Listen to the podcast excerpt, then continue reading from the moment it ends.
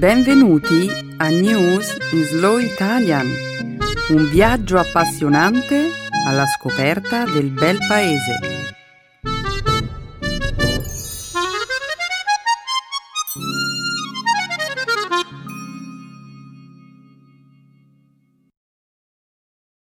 Oggi è giovedì 7 giugno 2018.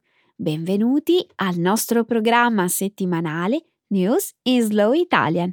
Un saluto a tutti i nostri ascoltatori. Ciao Stefano. Ciao Benedetta, ciao a tutti.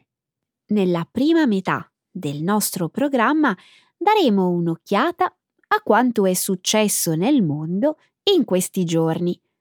Inizieremo con le nuove tariffe che gli Stati Uniti hanno deciso di applicare alle importazioni di acciaio e alluminio provenienti dall'Unione Europea, dal Canada e dal Messico. Successivamente commenteremo una stima aggiornata sul bilancio delle vittime dell'uragano Maria a Porto Rico, perché la scorsa settimana è stato pubblicato un rapporto. Successivamente commenteremo i risultati di una ricerca, secondo la quale diventare vegani è il modo migliore per migliorare la salute del nostro pianeta.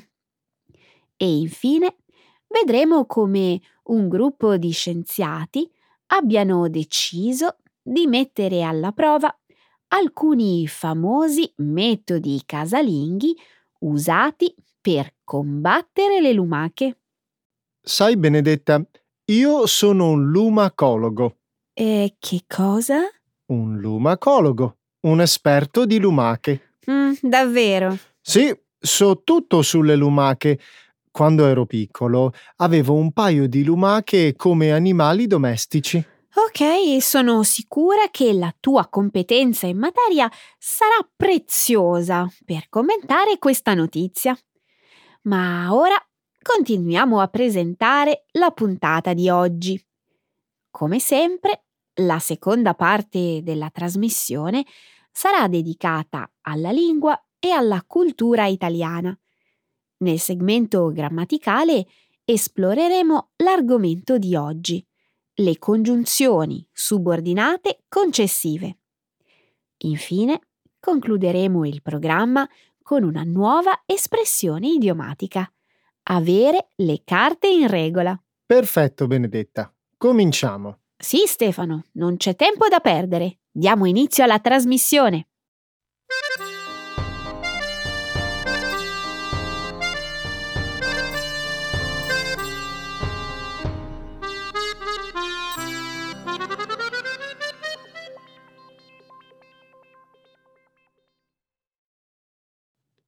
Gli Stati Uniti adottano nuove tariffe contro l'Unione Europea, il Canada e il Messico, scatenando il timore di una guerra commerciale.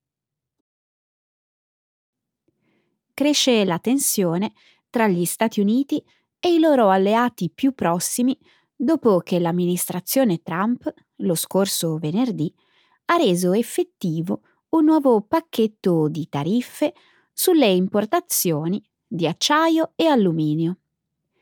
Il presidente Trump aveva annunciato la sua intenzione di adottare nuove tariffe nel marzo scorso, ma aveva concesso una deroga temporanea all'Unione Europea, al Canada e al Messico. Gli Stati Uniti hanno giustificato le nuove misure citando una serie di preoccupazioni in materia di sicurezza nazionale, così come il fatto che nel corso di recenti colloqui con i tre partner commerciali non sarebbero emersi sufficienti progressi nell'ambito della riduzione del disavanzo commerciale statunitense. A partire da ora, le importazioni di acciaio e alluminio negli Stati Uniti saranno soggette a tariffe del 25% e del 10% rispettivamente.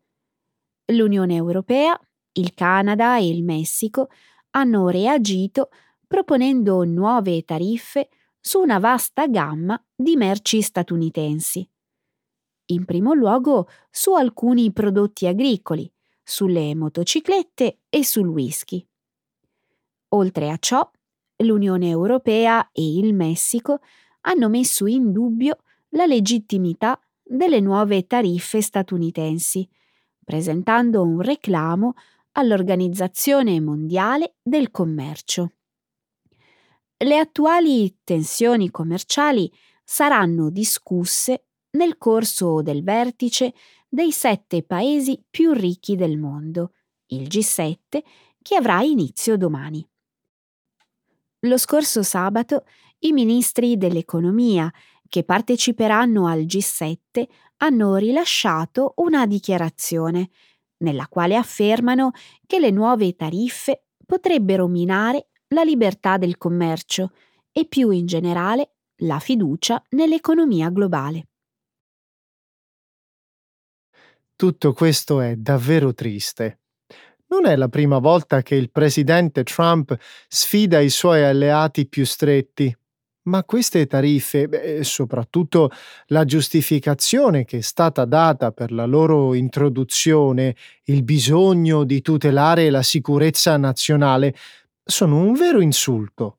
Le nuove tariffe dimostrano che nessuno è immune agli originali metodi di negoziazione di Trump è probabile che il presidente pensi che un approccio così aggressivo possa in qualche modo avvantaggiare gli Stati Uniti. Ma in questa situazione non ci sono vincitori. Persino il segretario alla difesa di Trump era contrario all'idea di imporre nuove tariffe. Invece di proteggere la sicurezza nazionale, questa decisione indebolirà gli Stati Uniti isolandoli ulteriormente. Questo è vero, ma se la reazione dell'Unione Europea è debole... Debole? L'Europa ha già redatto un documento lungo otto pagine con una lista di tariffe da applicare a una serie di prodotti importati dagli Stati Uniti. Sì, un elenco di tariffe consigliate, ma entreranno davvero in vigore? Benedetta, il sistema di libero scambio non può essere sostituito da un processo decisionale imprevedibile. È una questione di principi. Sì, dovrebbe essere così, ma il fatto è che l'Europa avrebbe molto da perdere da una guerra commerciale a tutto campo. Trump, ad esempio, ha minacciato di imporre delle tariffe anche alle automobili europee una decisione questa che danneggerebbe molto l'Italia. Quindi non dovremmo fare niente? Non so quale potrebbe essere la risposta migliore, Stefano. In ogni caso, la decisione del presidente Trump potrebbe avere conseguenze di rilievo anche in ambito politico. Ad esempio? Beh, martedì scorso il Messico ha annunciato nuove tariffe sulla carne di maiale, sul formaggio e altri prodotti statunitensi. Queste misure colpiranno degli stati che sono rappresentati da politici repubblicani di alto profilo e potrebbero avere un forte impatto negativo sui sostenitori del presidente Trump.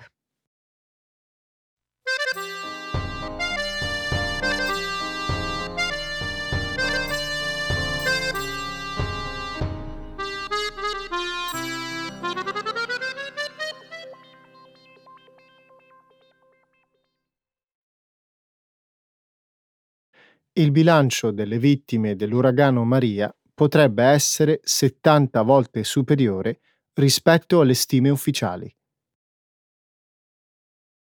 Uno studio pubblicato la scorsa settimana contesta il bilancio ufficiale delle vittime dell'uragano Maria, la tragedia che ha colpito Porto Rico lo scorso settembre.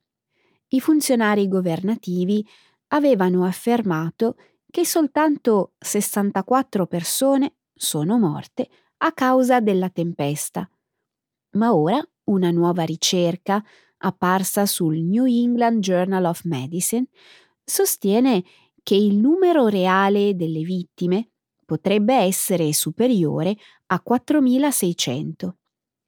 All'inizio di quest'anno i ricercatori hanno intervistato quasi 3.300 famiglie residenti a Porto Rico. In particolare hanno chiesto agli intervistati se qualche membro della loro famiglia fosse morto tra il giorno dell'uragano e la fine del 2017 e se pensassero che la tempesta potesse aver contribuito a provocare la morte di queste persone. Sulla base di questi nuovi dati, i ricercatori hanno calcolato un probabile tasso di mortalità, confrontando poi questo numero con il numero dei decessi sull'isola relativo allo stesso periodo del 2016.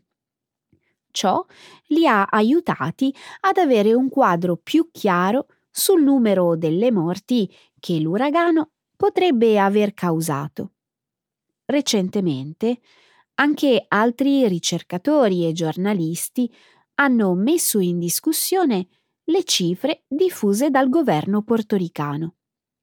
Una serie di indagini indipendenti realizzate dalla CNN, dal New York Times e da altre organizzazioni avevano stimato un numero di vittime superiore di circa mille unità.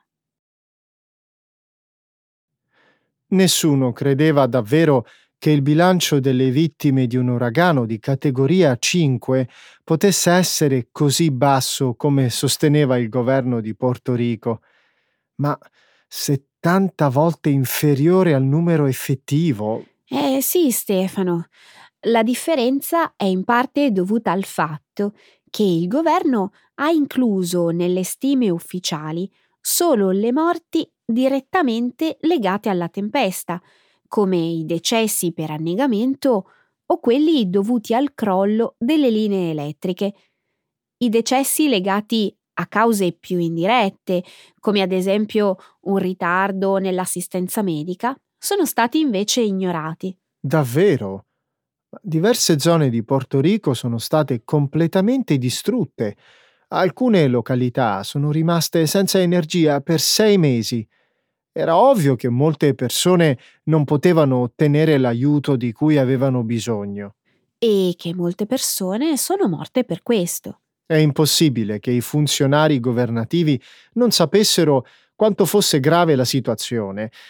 Benedetta, io sono sicuro che il numero reale è stato sottostimato per ragioni politiche. Ragioni politiche? Sì, nei mesi scorsi c'è stata molta pressione da parte del governo degli Stati Uniti che voleva dare l'impressione che le operazioni di soccorso stessero andando in modo eccellente.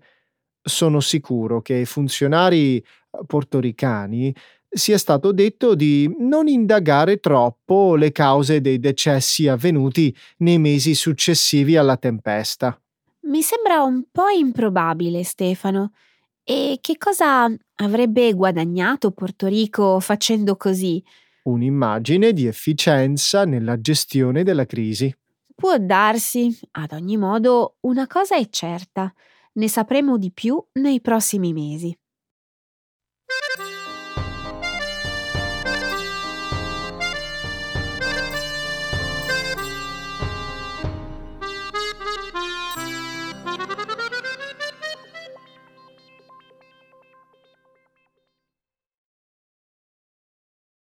Secondo un recente studio, adottare un'alimentazione vegana è la scelta migliore che una persona possa fare per aiutare il pianeta.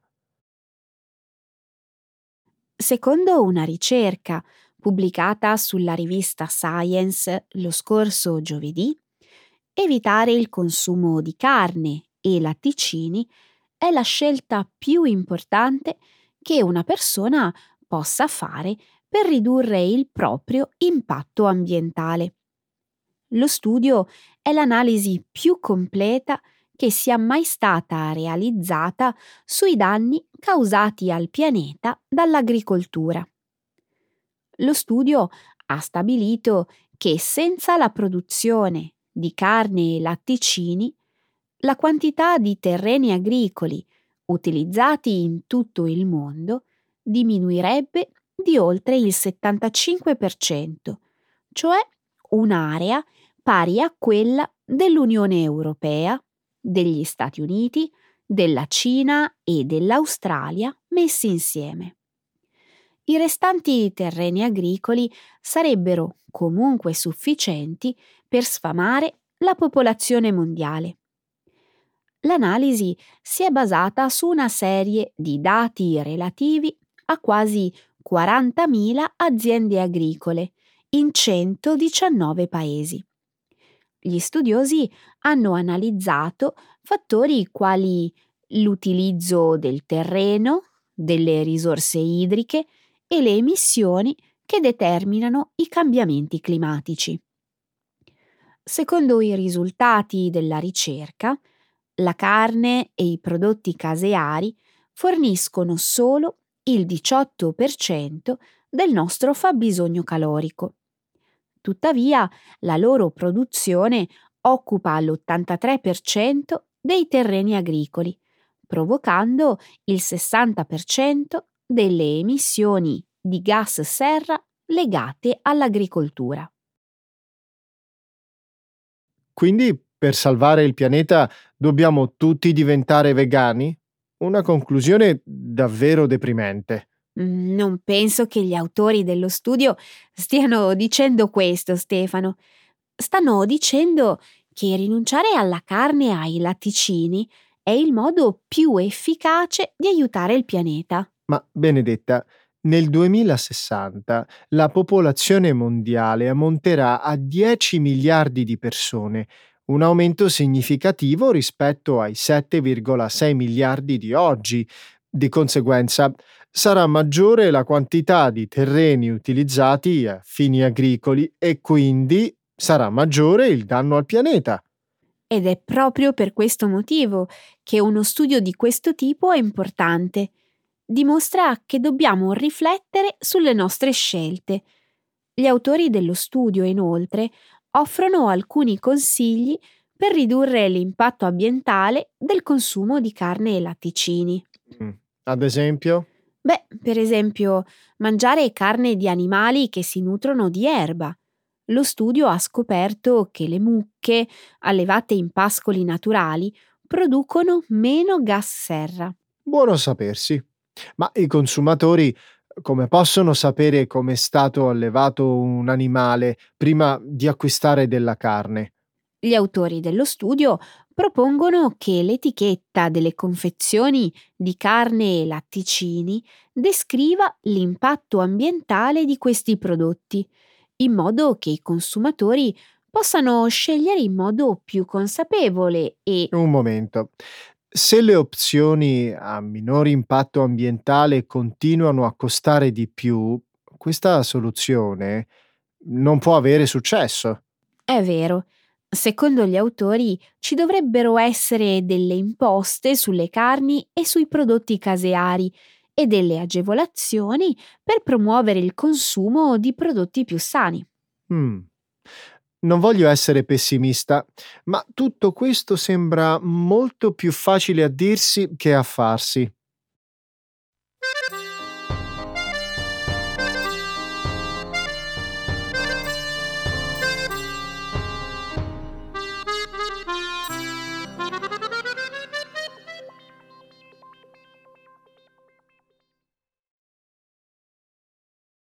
Uno studio mette alla prova i più famosi metodi casalinghi per combattere le lumache.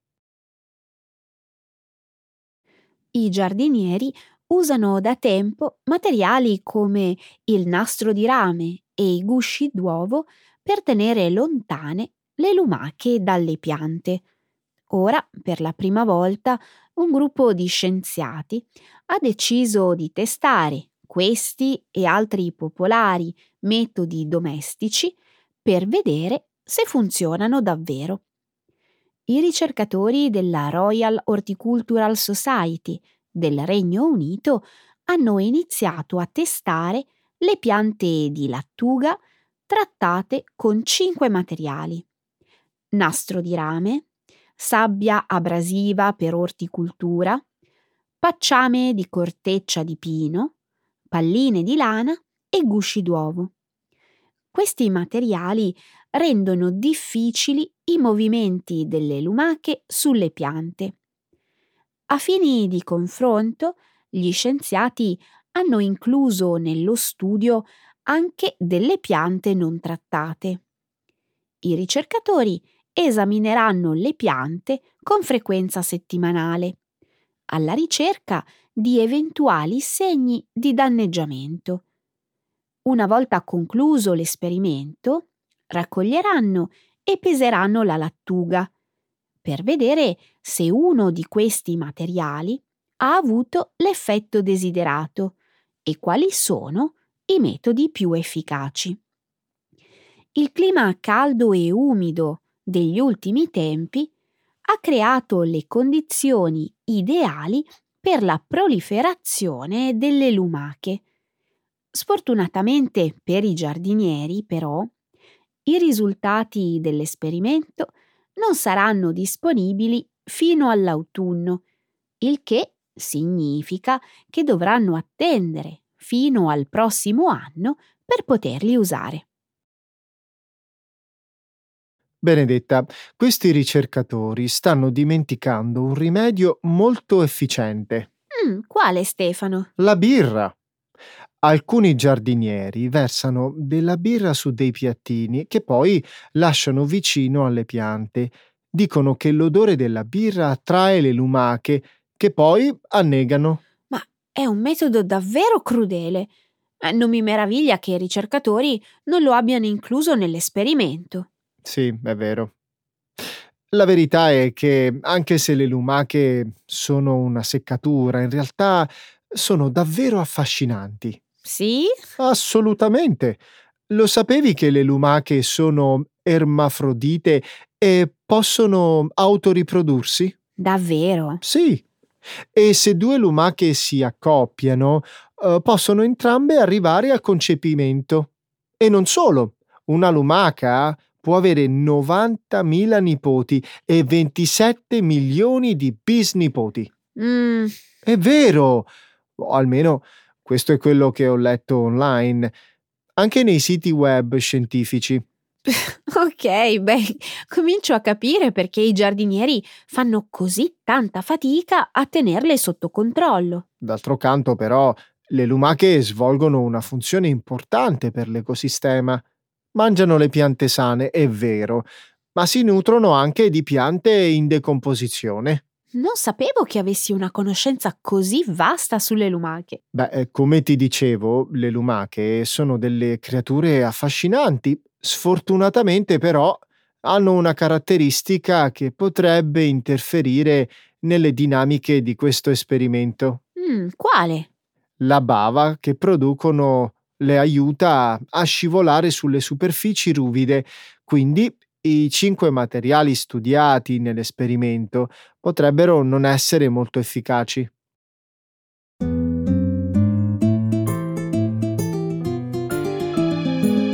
Adesso la grammatica. Per capire le regole di una lingua poetica.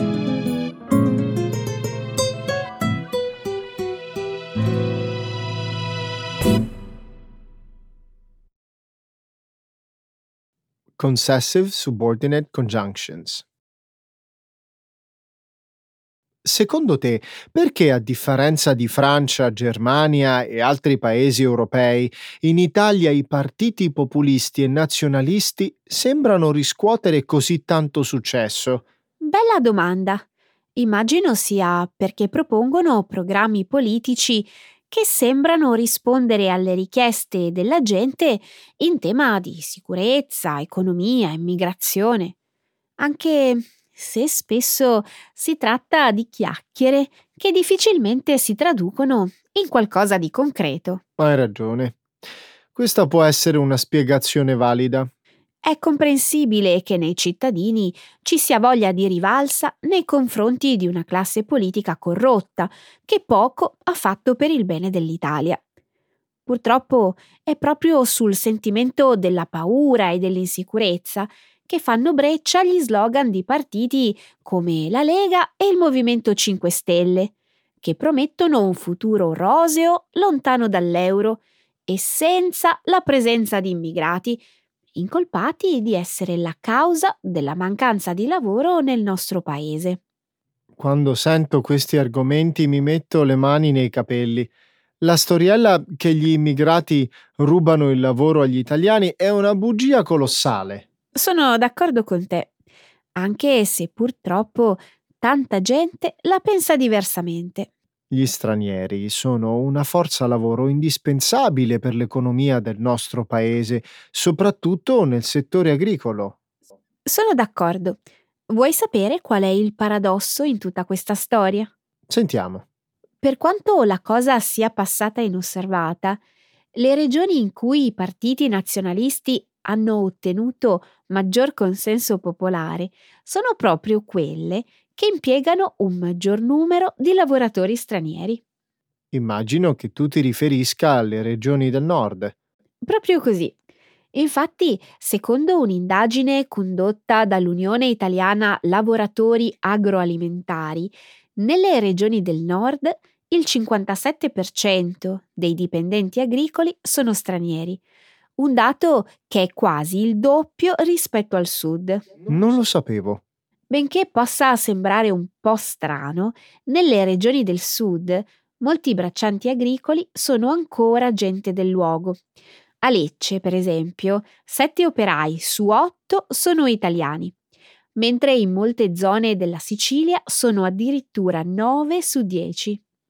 Torniamo nel nord dell'Italia, dove il lavoro degli stranieri rappresenta una condizione essenziale alla sopravvivenza dell'industria agricola. Hai fatto bene a usare la parola sopravvivenza, perché senza il contributo dei lavoratori extracomunitari, certe aree agricole del paese rischierebbero la paralisi.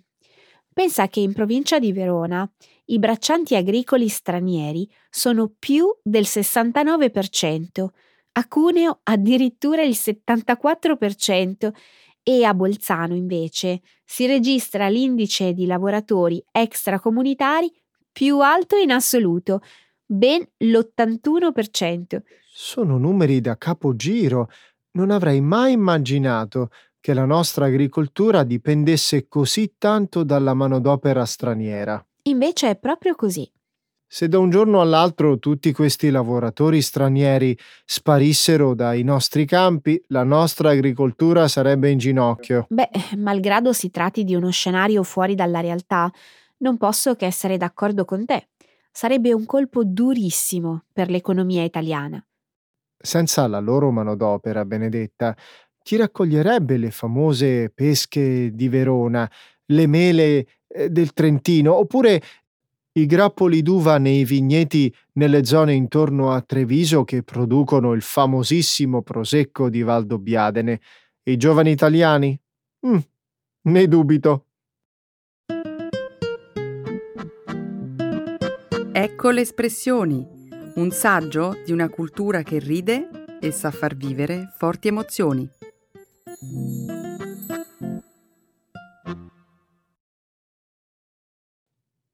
Avere le carte in regola. To have what it takes.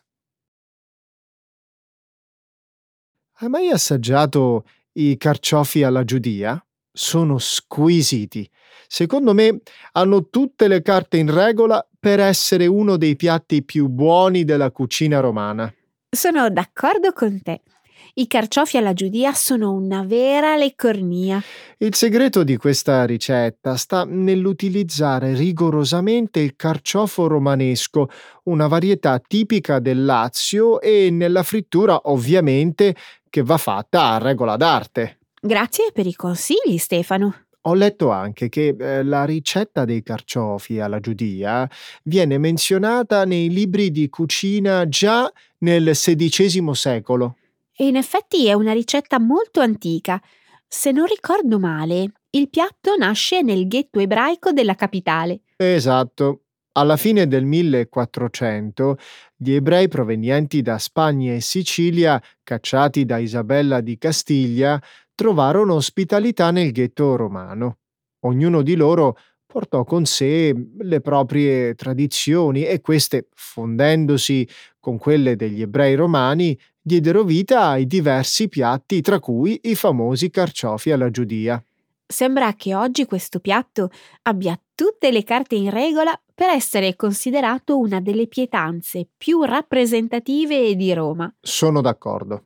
È talmente amato che quando il Gran Rabbinato di Israele ha deciso di bandire il carciofo alla giudia dalle tavole degli ebrei, la comunità romana si è opposta con grande fermezza. Sai di cosa sto parlando? Non ne ho la più pallida idea. Non credo di conoscere questa storia.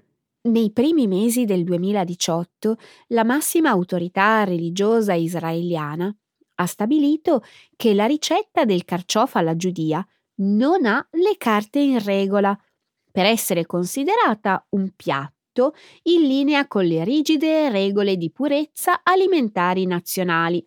Cosa renderebbe il carciofo non idoneo? A loro dire, il cuore dei carciofi è pieno di vermi e non c'è verso di pulirlo. Perciò dovrebbe essere bandito. Pensi sia vero? Beh, eh, come tutti gli alimenti di natura vegetale, anche i carciofi possono essere infestati dai parassiti. Per quello che mi riguarda, però, finora non mi è mai capitato di trovare vermi o altri animaletti all'interno dei carciofi che ho preparato e mangiato. E tu? Neanch'io ho avuto mai di questi problemi. Da quello che hai detto, la comunità ebraica di Roma ha deciso di non rispettare il divieto, vero? Sì, io condivido la loro posizione. Del resto, chi vive al di fuori dei confini di Israele non è obbligato a rispettare i divieti imposti da Israele, anche se le decisioni del Gran Rabbinato hanno sempre un peso notevole. Immagino. Infatti i ristoratori ebrei di Roma si sono subito affrettati a spiegare che i carciofi della varietà romanesca hanno tutte le carte in regola perché sono diversi da quelli usati in Israele. Beh, trattandosi di una varietà tipica della regione Lazio, questo è certamente vero. Ho letto anche che, a detta della comunità ebraica romana, questa varietà di carciofo possiede una corolla molto stretta, che sarebbe in grado di impedire ai vermi di annidarsi. Sinceramente non so se questa spiegazione abbia un qualche riscontro scientifico. Non credo che importi tanto. Dalla risposta fornita si capisce benissimo che a Roma nessuno è disposto a rinunciare ai carciofi alla giudia.